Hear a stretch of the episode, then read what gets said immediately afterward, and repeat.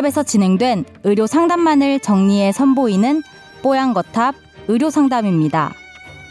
이번 상담은 2018년 3월 1일 뽀양거탑 141화에서 방송되었습니다.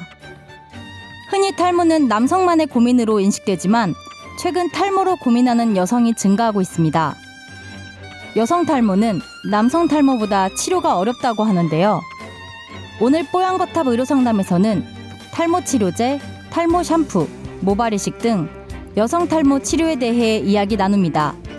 뽀얀거탑에 사연을 보내주세요. 건강 상담 해드립니다.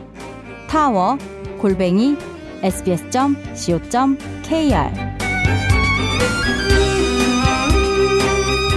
이분은 걱정거리가 탈모입니다.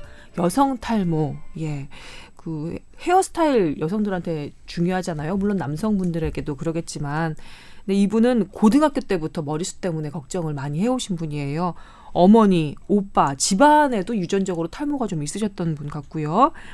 어, 병원도 가보셨대요. 그래서 어, 판토가 마이녹시 처방받아 사용도 해보셨다고 합니다. 아, 하지만 마이녹실은 뭐랄까 안 나던 부위에 털이 나는 부작용이 또 발생을 해서 중단을 했고 2년 넘게 판도가만 꾸준히 복용 중입니다. 복용 중입니다. 이렇게 말씀해 주셨습니다. 아, 이분도 뭐랄까 여성형 탈모는 치료에 보험 청구도 안 돼서 비용적인 부담도 크고 그렇다고 해서 치료가 그렇게 확 효과가 나는 것도 아니고 여러 가지 좀 걱정이 되시는 모양이거든요. 음, 적어 주시기로는 뭐 해, 해외 직구를 통해서 뭐 비오틴, 맥시 헤어라는 뭐 건강 제품들, 뭐 맥주 효모, 뭐 MSM 이런 것도 좀 알아보고 관심을 좀 두고 계신 모양입니다. 탈모에 대해서 특히 여성 탈모에 대해서 전체적으로 한번 다뤄주시면 어떨까요? 라고 사연 보내주셨습니다. 이 판토가를 드시는 분들이 꽤 있거든요. 네. 어, 이 약을 먹는 약인데 이게 그 효모 제품이에요. 효모를 가지고 만든 제품이고 네. 뭐 약, 약과 이제 효모를 이제 만들어서 한 건데 원래 뭐 모발과 손톱 발육 부진에 이제 쓰는 건데요. 뭐 효과가 뭐 있다고 발표는 됐지만 그렇게 뭐 좀 저는 그렇게 효과가 좋다고 평가가 되지는 않아요. 음, 예. 그러니까 이분도 지금 답답해서 또 저희에게 메일도 주셨겠죠. 예. 그리고 여성형 탈모가 훨씬 좀 더 어렵거든요. 음, 음. 그, 그 남성 여성이 탈모 그 진행 양태도 다르고 또 기전도 네. 다른가 보죠. 그렇죠. 그래서 남성은 뭐 이게 호르몬 변화나 이런 것들에 관련된 약들이 조금 듣는 것들도 있는데 네. 여성 부분은 조금 다른 것 같아요. 양 어떻게 보면 스트레스성 관련된 포션이 조금 더 높지 않나라는 게 저는 조금 그냥 경험상 음. 그렇게 판단돼서 이런 약을 쓸 때 조금 정신과 약을 같이 조금 포함해서 쓰는 경우가 꽤 있어요. 저는요. 아, 네. 어 그렇게 효과가 조금 더 있는 것 같고요. 음. 어떤 종류의 정신과 약이요? 아, 그니까 뭐. 좀 happy drug이라고 해서 뭐 아. 심, 심하게 뭐 재우거나 안, 진정 안정을 시키는 게 아니라 음. 약간 그 우울증 환자들이 up을 시켜주는 그런 게 있어요. 그래서 네. 그런 계통의 약과 같이 처방을 한다거나 조금 어, 수면제 처방이나 진정제 처방을 아주 간단하게 음. 해서 좀 릴렉스 시키는 형태를 하면서 이 치료를 하는 게 효과가 조금 더 있다고 저는 보거든요. 음, 그러면 그래서, 네. 어, 탈모 같은 경우는 피부과를 가게 되죠. 피부과를 가게 되죠.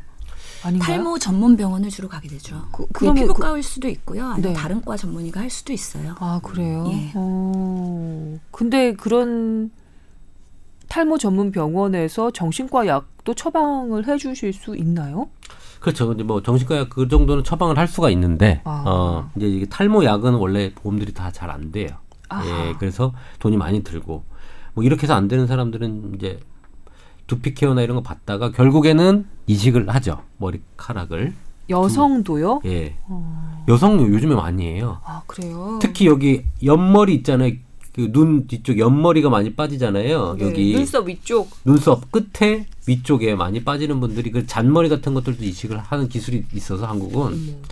그래서 그쪽 어, 잘해야 됩니다. 두꺼운 거 뒤, 너무 두꺼운 머리가 옆에 나면 흉해지거든요. 어. 있겠죠. 예, 그러니까 잘하는 곳은 어 그러니까 두꺼운 데는 두꺼운 머리를 신고 잔 잔머리가 나는데 잔머리가 심을 수 있는 걸 그렇게 하더라고요. 네. 네. 정신과 약도 좀 함께 처방을 해서 치료를 해 주시곤 했다는 말씀이셨는데요. 음. 이분 질문 중에 그 샴푸도 탈모 뭐 방지 샴푸 같은 걸 이용해 보면 어떻겠느냐 그걸 좀 알아보셨다고 하는데 이거는 어떤가요? 비오틴 뭐 맥시헤어, 뭐 비타민 B가 들어있는 샴푸. 요즘에 광고들도 많이 하고 인터넷에서도 많이 이제 서로들 추천을 해주고 그러거든요.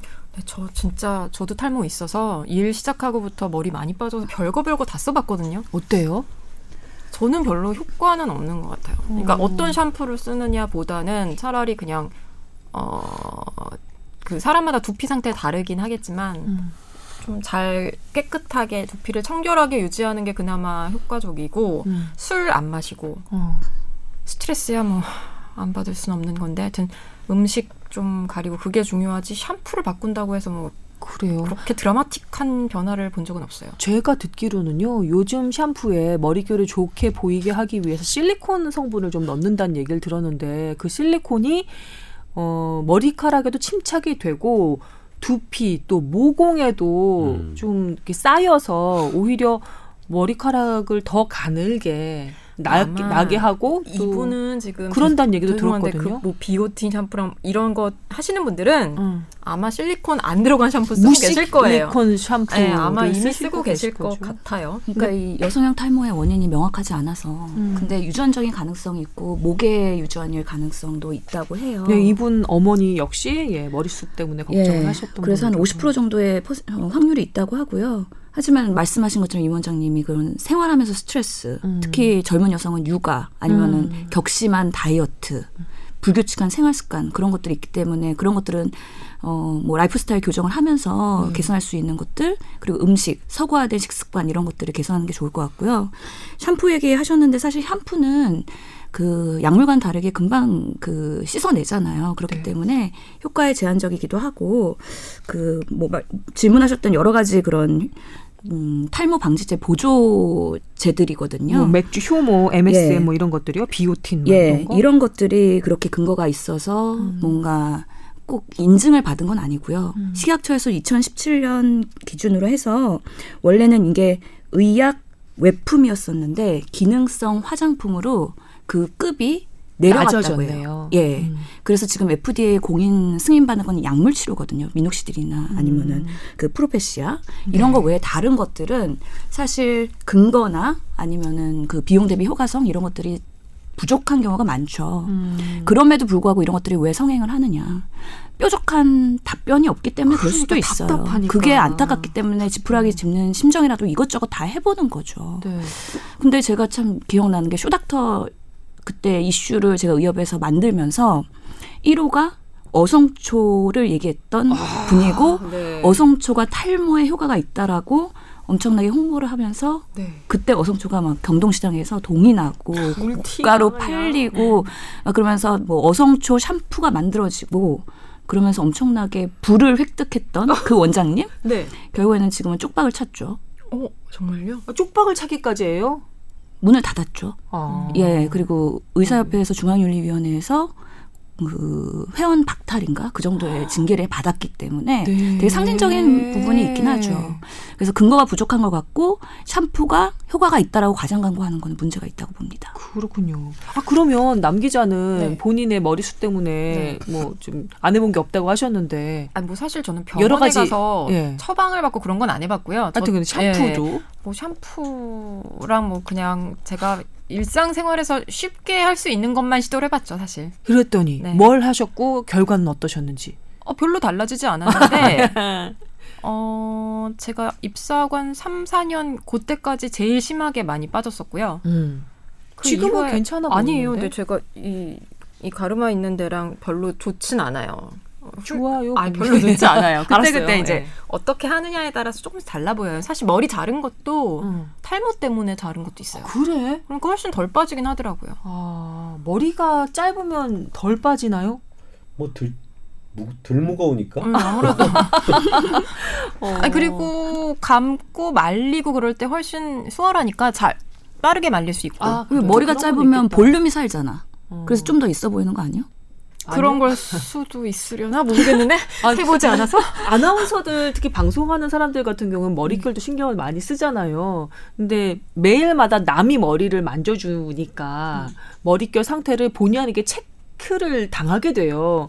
근데 그 분장실 그 미용실에서 이렇게 해주면서 뭐 수원 씨 요즘 뭐 컨디션 좀 안 좋아요? 내지는 수원 씨 요즘은 좀 괜찮은 것 같아. 이런 식으로 체크를 해주더라고요. 그러면 음. 몸 상태랑 음. 모발의 상태랑 거의 비슷하게 연동이 되는 걸그 음. 사람들이 먼저 알더라고요. 음. 헤어 해주시는 분들이. 음. 그리고 숱도 그렇고 그 다음에 전체적인 푸석거림, 머릿결의 뭐 건강 상태, 두피 상태 같은 것도 몸 컨디션이랑 거의 같이 가던데요. 음, 맞죠. 이게 원래 피부라는 거는 몸에 여러 가지 상황을 반영하거든요. 그래서 두피나 피부나 이게 다 하나로 좀 보는데 그 영향을 바로 받는 것 같아요. 제가 사진 아까 막 핸드폰에서 막 찾았던 건 뭐냐면 저희 저희가 이게 치료한 케이스인데 탈모로 온 60대 할머니예요. 네. 할머니가 아니죠. 60대 어, 작년 여성 작년의 네. 여성분인데 백발이었고 머리가 많이 듬성듬성했었어요. 전체적으로. 음. 근데 3개월을 치료하고 나는데 저는 깜짝 놀란 게 백발인데 검은 머리가 반이 돼서 나타났어요. 치료를 하면 할수록. 무슨 치료를 하셨길래요? 한약을 먹였죠.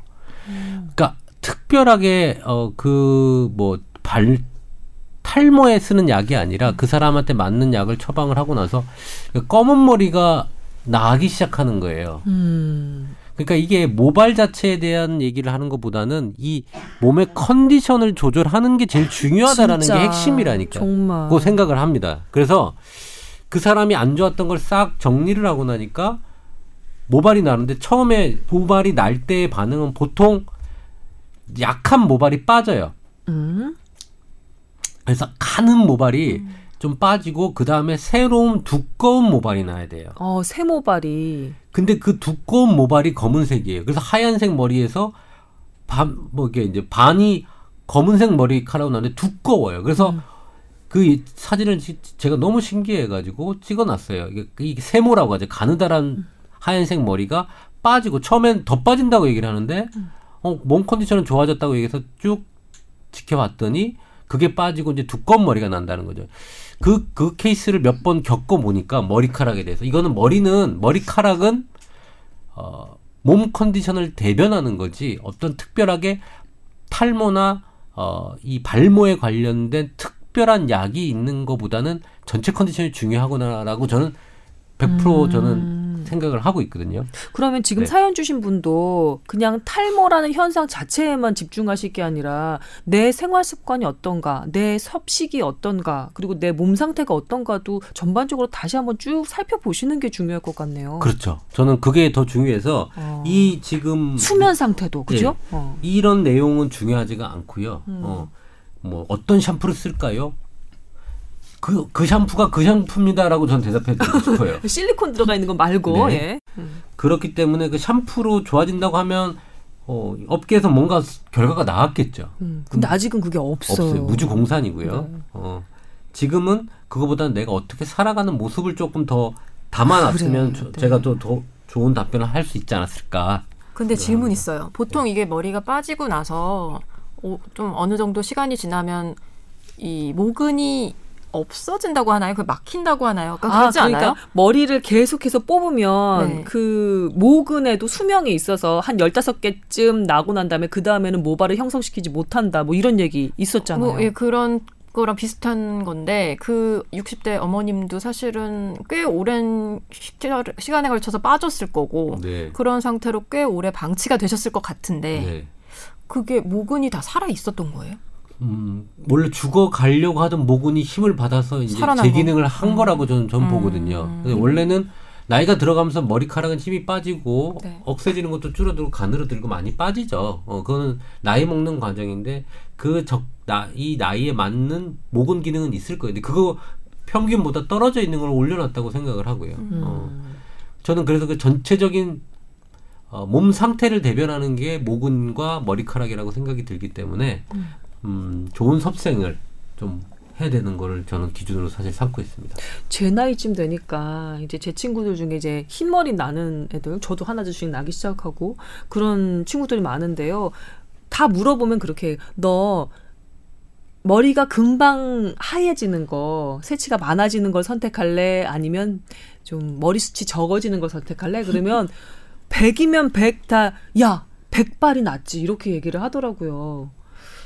이 중년 넘어가서 모발은 정말 자존심인 것 같다는 생각이 들었습니다. 예. 샴푸, 약, 걱정하기 이전에 몸 상태, 생활 상태 먼저 점검을 해보는 게 두 분 말씀대로 예, 더 중요할 것 같다는 생각이 들었어요. 어르신들이 제모 왜 하냐고 그 소중한 털을 나이 먹으면 나지도 않는데. 그러니까 그 얘기 하시잖아요. 그런 말씀을 또 하시더라고요. 예. 네. 근데 여기 임 원장님이나 신 교수님이나 두 분 다 정말 무성하신 분들이어서 이게 뭐랄까 가슴속 깊이 공감하는 그런 얘기는 또 아닐 것 같다는 생각도 들고 살짝. 제가 공감했잖아요. 그러니까 저하고 남 기자가 깊이 공감했죠. 그러니까 저는 반대로 미용실 가면은 머리숱이 너무 많아갖고 미용비를 배로 받아야 된다고 파마약도 배로 들고 항상 그렇게 구박을 받아가지고 한번 잡아봐요 남 기자님. 잡으러 왔죠 제가 어. 엄청나지. 그래도 위기가 있었습니다. 한 줌이 더 넘어가네 진짜. 아기 나면은 그게 휴지기 탈모가 오거든요. 그때 이렇게 머리가 이마가 하했어요. 그때는 위기가 왔었어요. 그때 아, 공감을 그거 했었어요. 정말 아니 원숭이가 앞에 앉혀놓고 동료 원숭이 이게 모발 골라주는 것처럼, 것처럼. 지금 남 기자님 모습이 딱 그랬다는 거.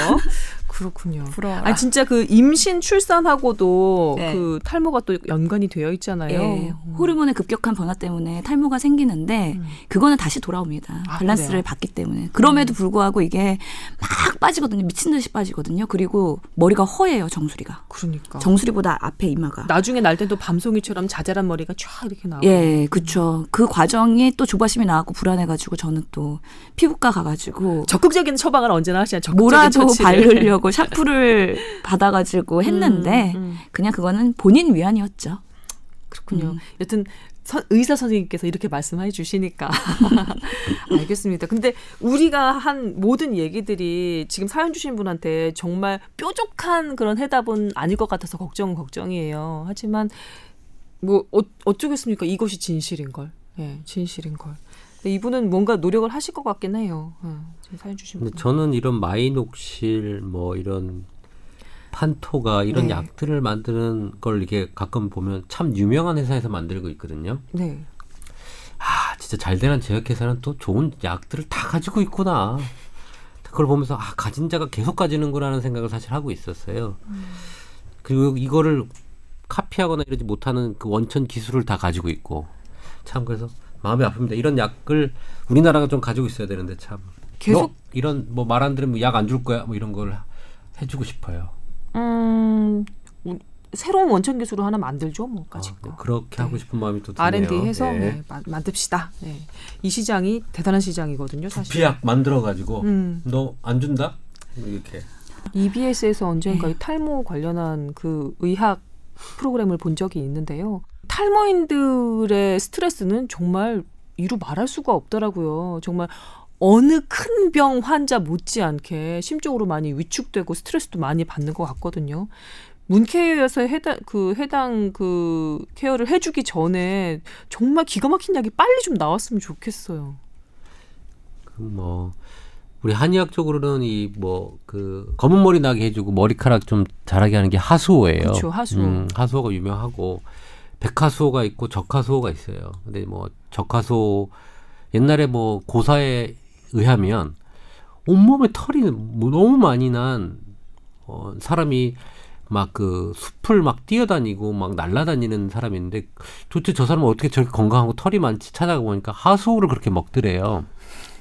항상 예, 고사 성어가 있, 고사가 아니라 그런 옛날 그런, 이야기가 네, 있어요. 그래서 있어요. 항상 저한테 보면. 물어보는 사람 머리 없으신 분들도 맨날 뭐 하수호 먹으면 되겠냐라고 물어보는데 한방에서는 이렇게 약마다 한 하나씩 그렇게 그 전설 같은 얘기를. 갖다 붙인다는 약 어. 하나마다.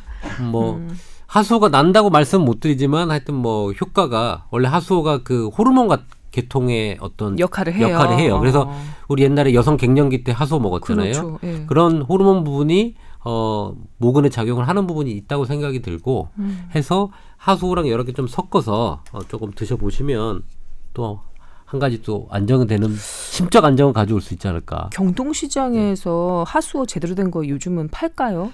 한창 뭐 엔, 내추럴 엔도텍 사태 벌어지고 난 다음에 경동시장도 못 믿는다 뭐 이런 얘기 많았었거든요. 그건 잘라서 봐서 안에 그, 그, 안을 봐야지만 알거든요. 안이 어떻게 생겼는데요, 하수호는? 어. 하수호랑 그 안에 이제 구멍 같은 게 조금 있고 이렇게 좀 차이가 있어요. 그, 음. 그 우엽 어, 우, 이엽 우피소. 이엽 피소랑 구분을 하셔야 되거든요. 음. 어, 그러니까는 그거를 좀 구분하셔야 사실은 되는 거는 잘라서 봐야 돼요. 근데 뭐 그런 식견까지 있긴 좀 어렵기 때문에. 네. 한의원 가시죠. 네, 네 알겠습니다.